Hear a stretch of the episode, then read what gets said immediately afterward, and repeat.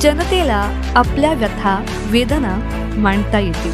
गेल्या आठ वर्षांपासून देशातील जनता केवळ मन की बात ऐकत आली आहे. कारण केंद्रातील भाजपा सरकारच्या वतीनं अहंकारी आणि हुकुमशाही प्रवृत्तीनं केवळ आमचंच ऐका आम्हाला सर्व काही कळतं हेच धोरण स्वीकारलंय.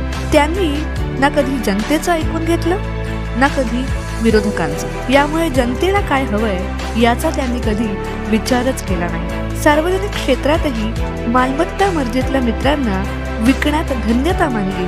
त्यामुळे यात मिळणारा रोजगार बंद झाला. परिणामी शासकीय नोकऱ्या देखील कमी होऊन या क्षेत्रातली बेरोजगारी वाढली. अनेक वर्षांपासून अशा परीक्षांची तयारी करणाऱ्या करोडो लाखो तरुणांना याचा मोठा फटका बसला. त्यामुळे यात्रेच्या माध्यमातून तरुणांना आपल्या व्यथा वेदना मांडता येतील.